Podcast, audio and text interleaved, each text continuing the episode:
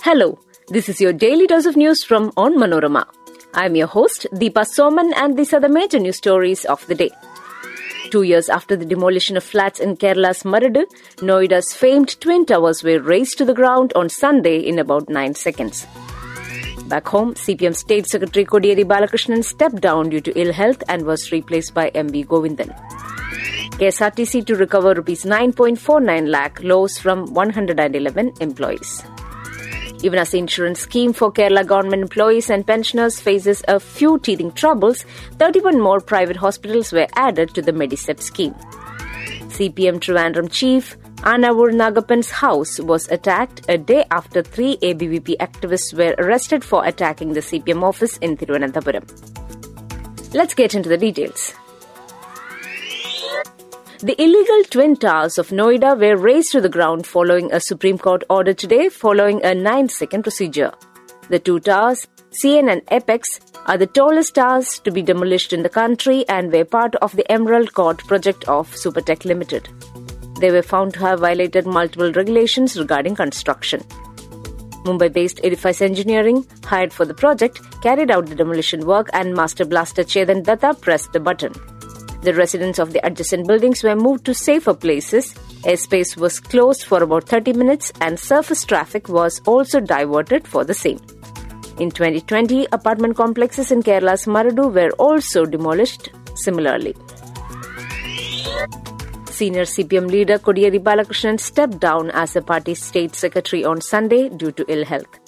CPM Central Committee member and local self government minister M.V. Govindan will replace Balakrishnan as the new party state secretary. Kodiyeri, who was discharged from the hospital on Friday, will be shifted to Chennai for further treatment. He will be admitted to Apollo Hospital on Monday. Kerala Chief Minister Pinarayi Vijayan met Kodiyeri at his flat ahead of the party's crucial meeting on Sunday. He was accompanied by party Politburo member M.A. Baby and General Secretary Sitaram Yechury. Employees of the KSRTC will have to compensate for the revenue loss the corporation incurred after a section of them stayed away from duties on June 26th.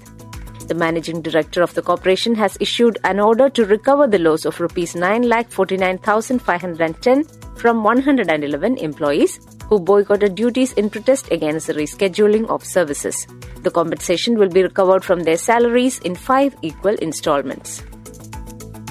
Before we move on, here is a quick reminder to check out Onmanorama's other podcasts, Wacky News and Newsbreak.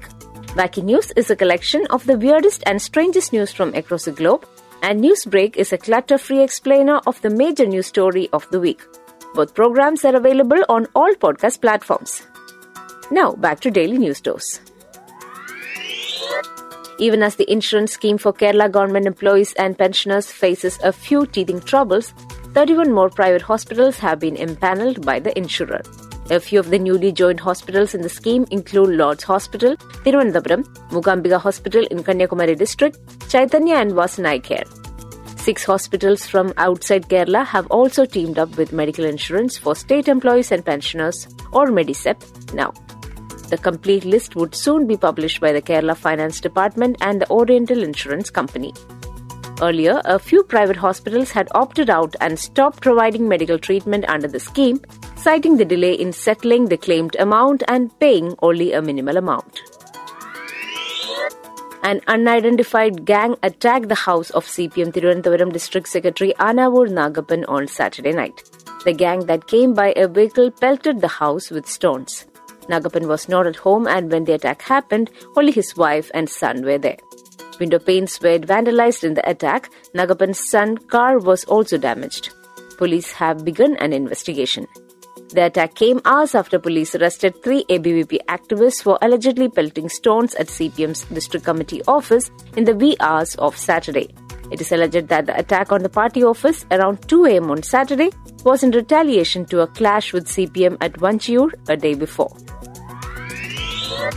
That brings us to the end of this episode. Be sure to come back tomorrow. As always, thanks for listening to Daily News Dose.